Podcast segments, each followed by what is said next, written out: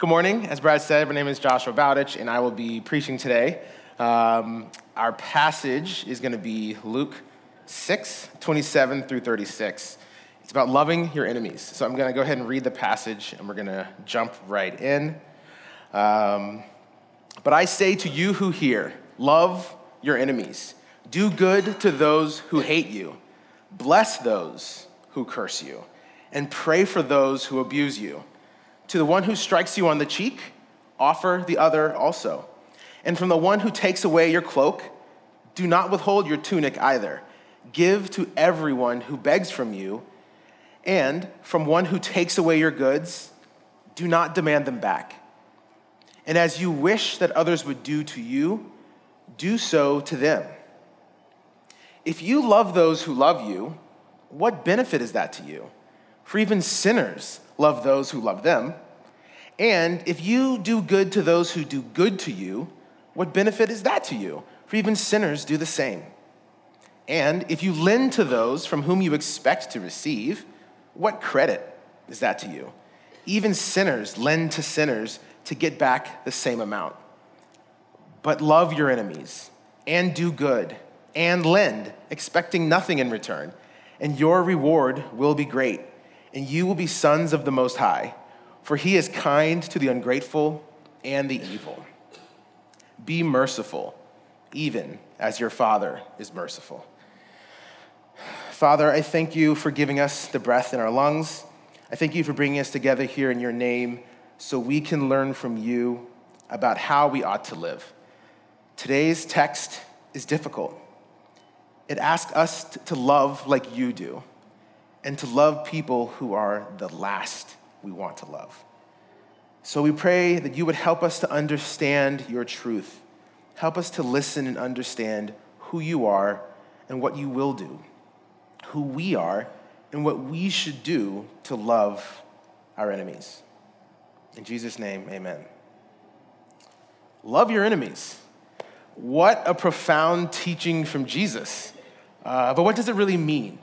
When we leave these holy pages and we think about the enemies in our lives, uh, an enemy is defined as a foe, an adversary, an enemy who hates another and wishes them injury or attempts to do them harm, uh, who contradicts and fights, all to gratify their own malice or ill will.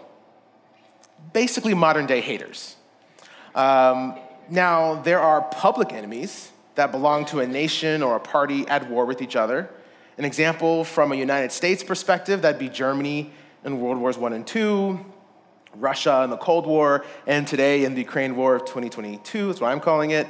Uh, still, focusing on individuals can crystallize our feelings and actions towards these enemies. Adolf Hitler.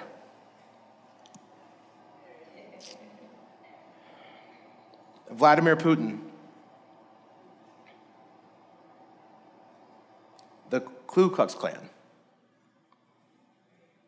Even saying their names can understandably invoke anger and contempt in your heart for what they believed and what they did. But what about your private enemies? Like your old boss who would constantly critique you, not lift a finger to help, take all the credit for your work, and then when it became convenient for you for them, push you out of the company. Or that old boyfriend or girlfriend they inflicted such wounds on your heart, didn't they? In fact, even hearing their name quickens your pulse and can set your teeth on edge. And yet, Jesus commands us to love them. Can we be real with each other today? Uh, I'll go first. Uh, often, I carry such bitterness and contempt for public and private enemies that I go to great lengths to avoid thinking about them. I avoid reading the news. I unfollow people on LinkedIn so that I don't have to see their successes or any updates for that matter. Uh, and being really honest, I'll even use stories about my personal enemies with my current clients as a cautionary tales about how not to be an idiot with their business processes. Um, how about you? You know, who are your enemies? What comes to mind when you consider loving them. And so, if this is your first time at Soma hearing this happen in a sermon, this is like not a rhetorical question. This is a moment to engage together and discuss. So, based on the definitions you've heard so far, you know, sometimes we think about enemies. I don't have enemies. I'm just living my job, paying my bills. Um, but now that we've gone through those definitions, how about you? You know, who comes to mind? You don't have to name names, but you can reference them categorically if, you, if you'd like.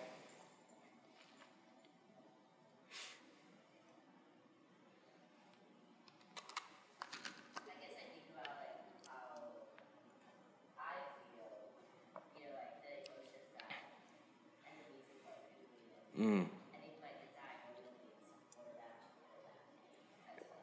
Mm.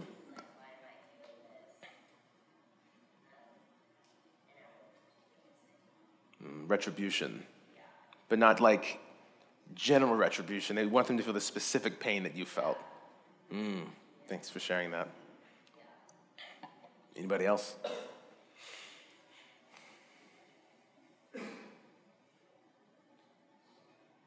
No enemies here? No one has enemies? Anyone? huh? Your former boss? What'd they do? Are they in LA? Where are my keys? Just kidding.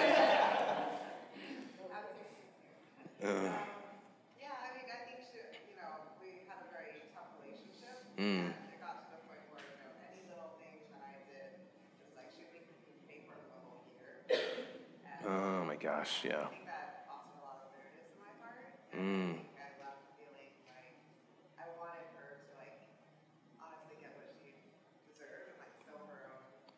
Yeah. Mm.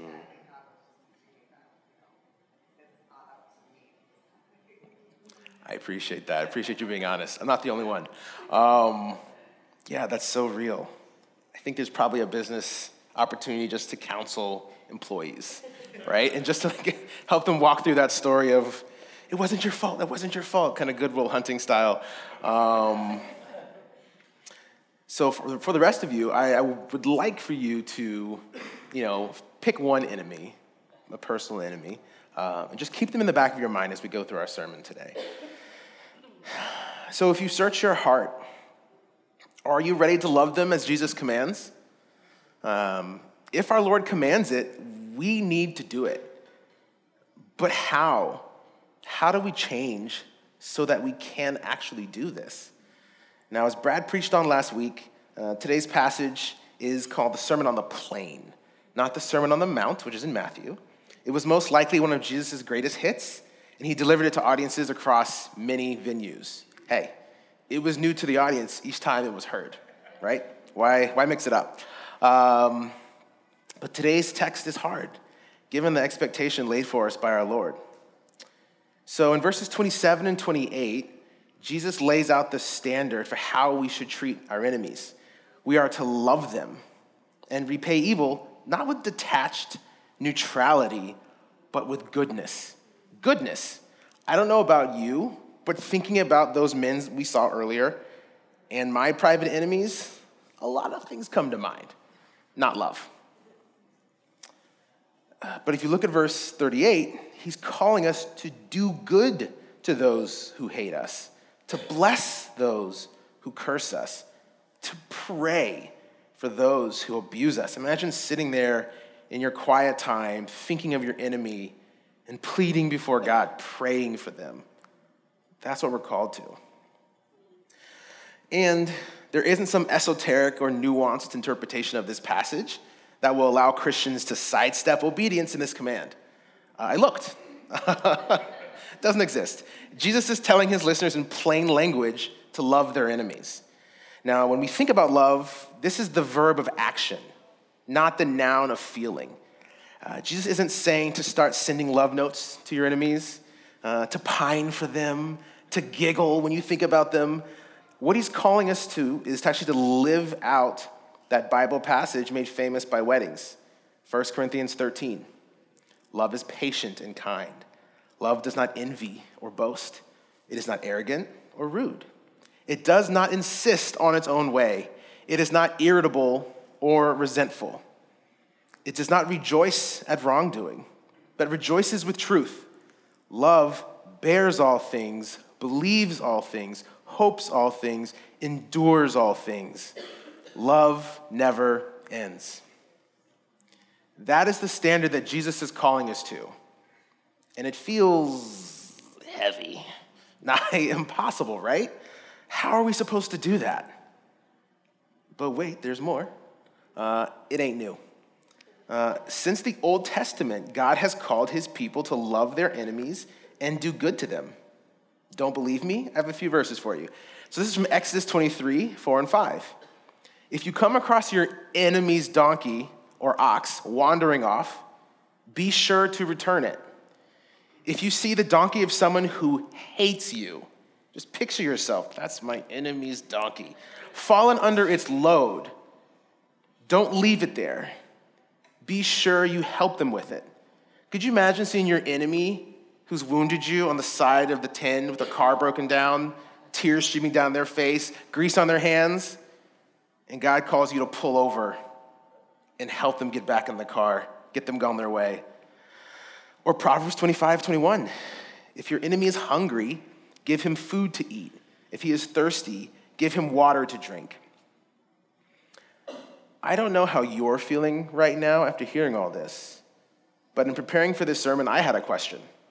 God, why do we have to go all the way to love our enemies? Why can't we just stop at not hate? What about just neutral? Uh, well, there's two reasons, really. Uh, the first one is called common grace. It is a term uh, Bible nerds love. But God articulated his standard to humanity through Israel, um, teaching them that they should be kind and loving to all. And we can see this in the latter half of the Ten Commandments. You know, honor your father and mother, no murder, no adultery, no stealing, no lying, nor coveting. General principles all humans should live under. Uh, these commands certainly honor God. But again, we're talking about the common grace, right? Um, but they're also good for human society, like humans benefit. Uh, I mean, each of us loves not being murdered and lied to, right? Right? So we're all under the benefits of this common grace.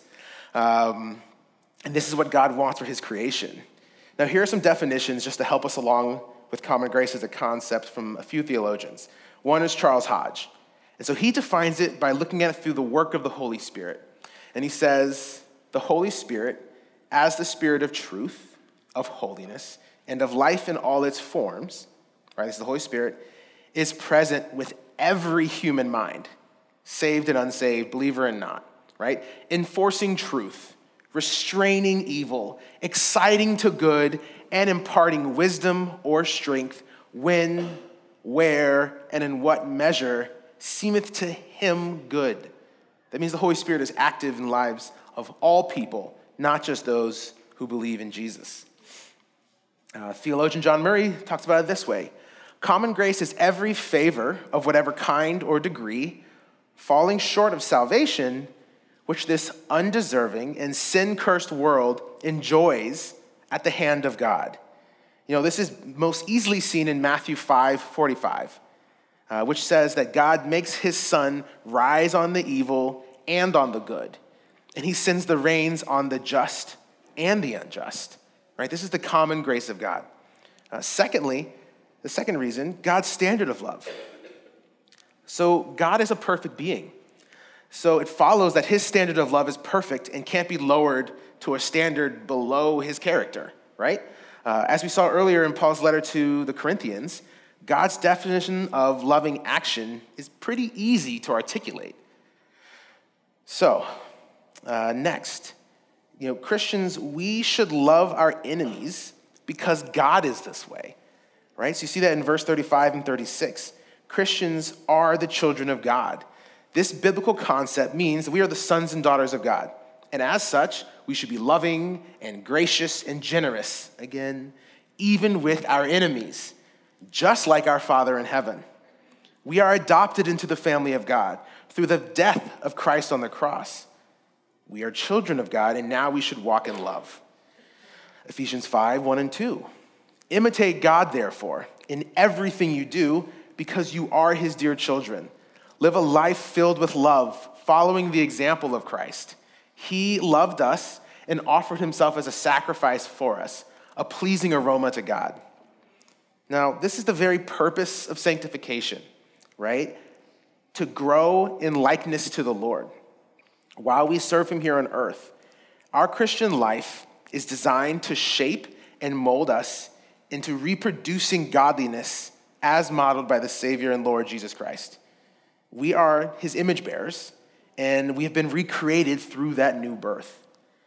So Romans 8:29, for those he foreknew, he also predestined to be conformed to the image of his son, in order that we might be the firstborn among many brothers. Again, we're being adopted into a family. 2 Corinthians 3:18, and we all with unveiled face, beholding the glory of the Lord, are being transformed into the same image from one degree of glory to another. For this comes from the Lord who is the Spirit. So again, we're saved, we're adopted, and now we're being shaped into the image of our Lord. Now, for me, I really love movies, like a lot. Um, like if Danielle and the kids are gone for the day, I could grab snacks and watch stories unfold all day long. Uh, yes, bathroom breaks and such, but still, movies. Um, while Lord of the Rings is far and away my number one, um, there are a few others we could talk about. Have you heard the expression going native? Uh, it's the idea that you spend so much time in a culture different than yours that you begin to look, sound, and live like them. By the way, these movies I'm going to a spoil, or at least 13 years old. You've had your time. Um, so take Avatar, for example. You know, 10 foot tall, blue people, space marines, massive special effects budget, James Cameron, right? Uh, so in this story, there's a paraplegic marine named Jake Sully, and he impersonates one of the Na'vi, these giant blue creatures, learns their ways. Again, he starts here, he's a marine, learns their ways, joins the tribe, marries the princess, and then fights his former people the sake, for the sake of his new family. Quite the change, quite the transformation. Or this movie, The Last Samurai. And this one, this movie, that one, you have a former, is 1876, former US Army Captain Nathan Algren. He's actually commissioned to go and destroy the stodgy samurai who are stuck in their traditional ways and they don't want Japan to become commercialized and ruined. Pesky samurai. Um, but through certain events, you know, Captain Algren joins his samurai captors in the samurai lifestyle, learning to live, speak, and fight as a Japanese samurai. He even marries the symbolic princess in this story. Her name is Taka. She's actually the sister of the leader of the samurai. He saves the leader of the samurai's life. He fights his former people for the sake of his new family, the samurai. You can play this out again and again Dances with Wolves, Pocahontas, Fern Gully. Uh, it's a lot of fun. Just plot them out at home and go, wait, this is the same story with different characters. Uh, but in each of these stories, the protagonist is taken, reformed through immersion, and a growing appreciation for the ways of their captors, and then begins to live as one of them, working to further the goals of their new community, even working against the purposes of their former community. That is what it's like walking with God as, as his children. As we come to know him more by learning of his character and his actions, we become more like him. Then, instead of behaving as our former community does, repaying evil for evil, expecting to, gain, to be repaid for our, our lending, uh, we live out our new identity, repaying evil with good. Now, this again is God's design for humanity. We are his image bearers. You know, why do you think these stories resonate with you so easily in your heart? You are meant to become something greater than you are today. It's here. God is calling you to live like Him, and that includes loving your enemies the way God does. Okay, so what about your enemies, though, and their sins against you? Right? Your heart may still be crying out, What happens to them? What about justice? I have good news. God is loving, and yet he doesn't simply overlook the evil that's done to you. So if you look at verses 29 through 31, this is teaching us to not seek revenge or try to protect your rights, right? It says, don't try to get your money back, don't try to get your cloak back, let people just take your stuff. Now, God is perfectly content with you seeking to protect yourself with criminal or civil matters through another common grace, the legal system of your country, right? Uh, he, but he doesn't want you seeking revenge for your personal wounds. That belongs to him. Now, first things first, God is not the flat, simple God of some people's conceptions. He is the most intelligent being, and he is able to do two complex things at one time. He can constrain evil and mete out initial punishment for sin through the legal system that he allows to exist by common grace, as we see in Romans 13, 1 through 5. And yet, he will deal with all evil personally and ultimately. So you can see here in Romans 12, behind me, um, beloved, never avenge yourselves, but leave it to the wrath of God, for it is written, Vengeance is mine, I will repay, says the Lord. To the contrary, if your enemy is hungry, feed him. If he is thirsty, give him something to drink, for by doing so, you will heap burning coals on his head. Do not be overcome by evil, but overcome evil with good. I'm willing to bet God's plan for retribution will be more just and perfect than mine. My job is to love. He will handle the vengeance. He will mete out the right amount and type in the timing perfect to punish sin. Because remember, as man looks on the outside, but God searches the heart. He knows the appropriate amount uh, to, to properly punish. And by the way, he has plenty of options for dispensing his wrath uh, eternal wrath, as in hell, eschatological wrath, the final day of the Lord, different sermon, uh, cataclysmic wrath, think the flood or the destruction of Sodom and Gomorrah, uh, consequential wrath, this one's alive and well today. This is the principle of sowing and reaping, right? So, an example would be you're lying in your business deals, which leads to the loss of personal and business relationships, fines, and incarceration, right? Just natural consequences, unless you're a politician. But God has options even for them. Uh, the wrath, and the, finally, the wrath of abandonment. So, you see this in Romans 1 24 through 26. This is where God removes that common grace, that restraint, and actually lets people fully indulge in their sin and the destruction that sin wreaks on their lives. That is the wrath of God. Now that you see what God may do, are you going to pursue your form of judgment on your enemies or defer to God's divine vengeance? Okay, movie time again. Have you seen Pulp Fiction? Tarantino flick. It's uh, not for the kids, uh, but there's this great scene with a quote by a character, Jules Winnfield. It's played by Samuel Jackson. It's actually based on Ezekiel 25, verse 17. And I think it illustrates a measure of the intensity of God's wrath towards sin. So the character Jules has found the object of his wrath, this guy who has done his boss wrong. And he's about to unleash his broken, admittedly broken, admittedly ungodly wrath upon this poor man. But it goes like this The path of the righteous man is beset on all sides by the iniquity of the selfish and the tyranny of evil men. Blessed is he who, in the name of charity and goodwill, shepherds the weak through the valley of darkness. For he is truly his brother's keeper and the finder of lost children. And I will strike down upon thee with great vengeance and furious anger those who would attempt to poison and destroy my brothers. And you will know I am the Lord when I lay my vengeance upon you. This is very dramatic, right? Um, the first half of that was written by Tarantino. The latter half is the Old Testament. That is our God talking about wrath. Um, and that's how God sees sin. So here's the takeaway from all of this you don't pursue wrath against your enemies because the Lord will lay his vengeance upon them. So, how are we doing? Been a lot. Uh, Nazis, God's wrath, the impending sense I'm laying the impossible burden of loving your enemies on you without any biblical guidance on how to live it out.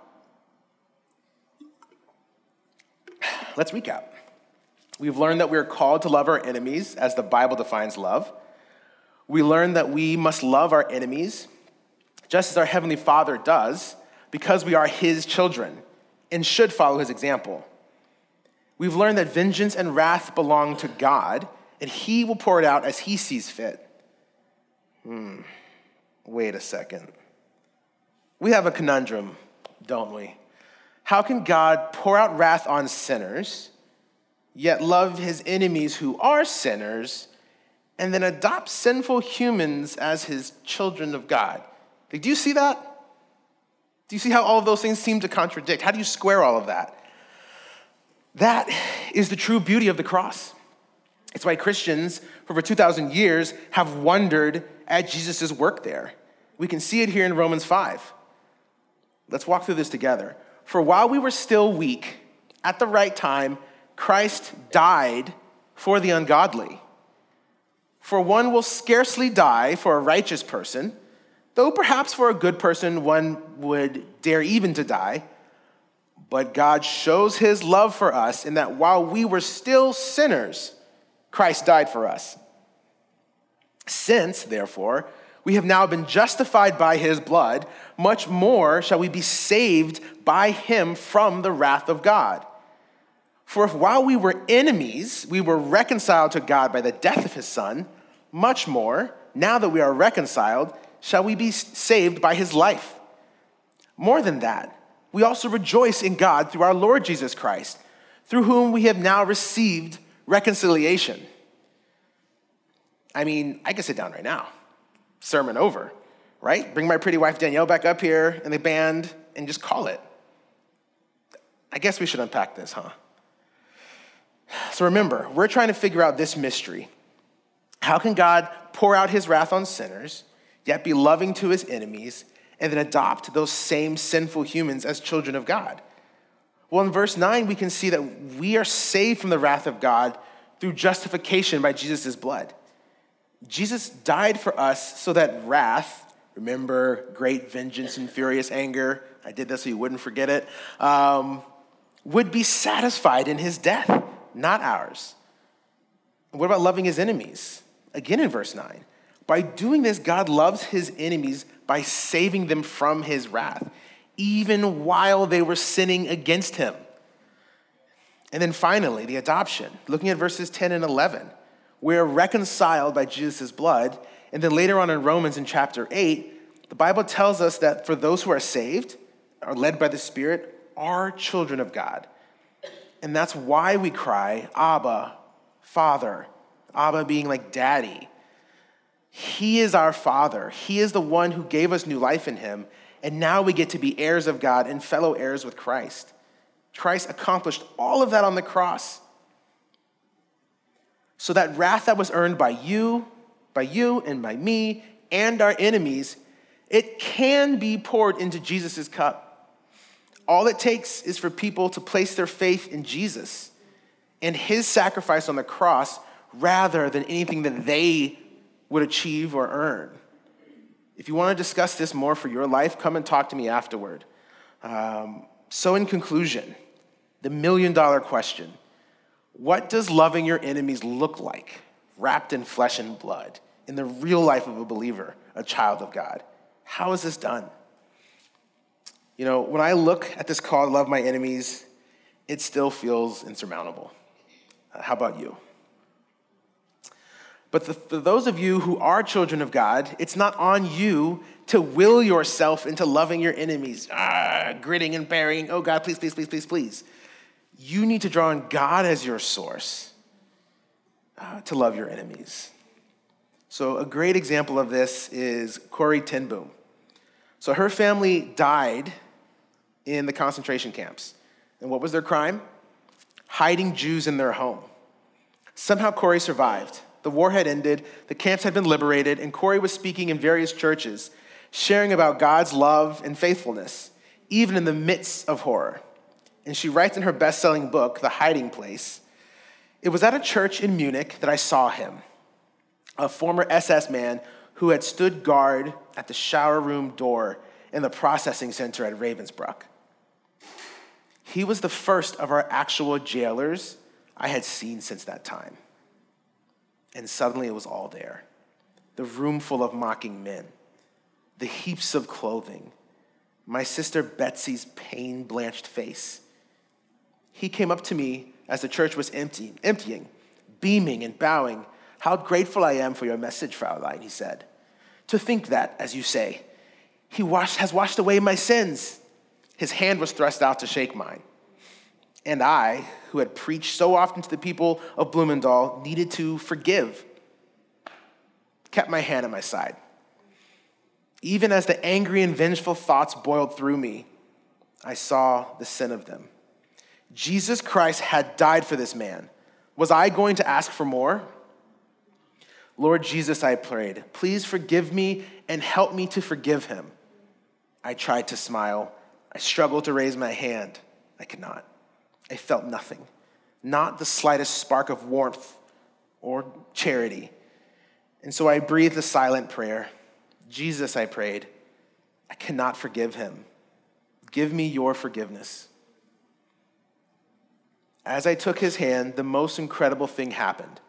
From my shoulder and along my arm and through my hand, a current seemed to pass from me to him, while into my heart sprang a love for the stranger that almost overwhelmed me.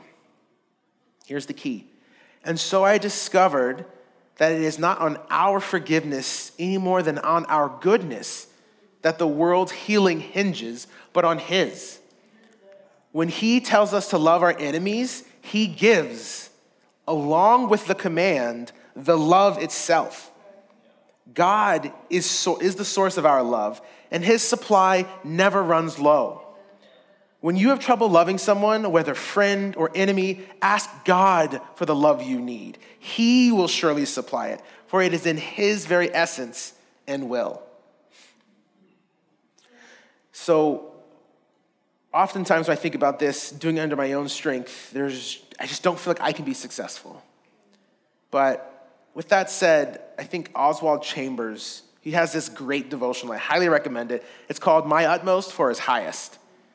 And it's two sentences, but I feel like it really is a great thought for you to walk out of here today with. Um, he says, The Sermon on the Mount is not an ideal, it is a statement of what will happen in me when Jesus Christ has altered my disposition and put in a disposition like his own. Jesus Christ is the only one who can fulfill the Sermon on the Mount. So now I hope I laid out a clear biblical case for why you should love your enemies, how God will be doing the work in you to change your heart towards your enemies so that you can do the work of loving them. But who and what specifically remains? Let's revisit those manifestations of Christian love that we're commanded to follow and see how we can apply these to specific situations with our enemies. So, the first one uh, how can you love Vladimir Putin and his Russian soldiers? Maybe praying for Vladimir that he would come to know God, that he would abandon his war in Ukraine, recall his troops, know true repentance, and bow his knee to Jesus, King of kings and Lord of lords. The application here being not being resentful, hoping that Putin would do the right thing, enduring all of the pain and suffering, being kind and being patient as our Father is, ultimately hoping for Putin and his redemption. What about that abusive boss and coworker? Right? Pray that the Lord would release any feelings of resentment that you have towards your boss. I know I still carry mine. When discussing and agreeing on the work that you're assigned, asking genuine questions to better understand their needs and intent and concerns rather than merely focusing on advocating for your position first and foremost. An application of not insisting on your own way. And then finally, with family, be patient with them. Yeah, practice patience, pray for patience. Um, seek ways to support and serve them, again, without seeking anything in return. And don't resent them for spending the first year of their entire life sleeping in front of your closet, causing you to live around them while stealing your wife's attention. I told you we were going to be real today. Let's close in prayer. Lord, we pray that you would help us to love our enemies so that they can come to know your grace. our witness to you in simple gospel living by loving them can be more than enough for your spirit to save them. What better outcome could we seek than that our enemies become our brothers? That the venom in our hearts is gone and only love remains, and your kingdom goes forward into another heart. Lord, I pray that this would be true of us and that you would shift our hearts, send us the love and forgiveness that we need to extend to our enemies so that we can get to the work you've called us to do, to love them, to bring them to know you, that they may be redeemed and join your glorious family. We pray all these things in Jesus' name. Amen.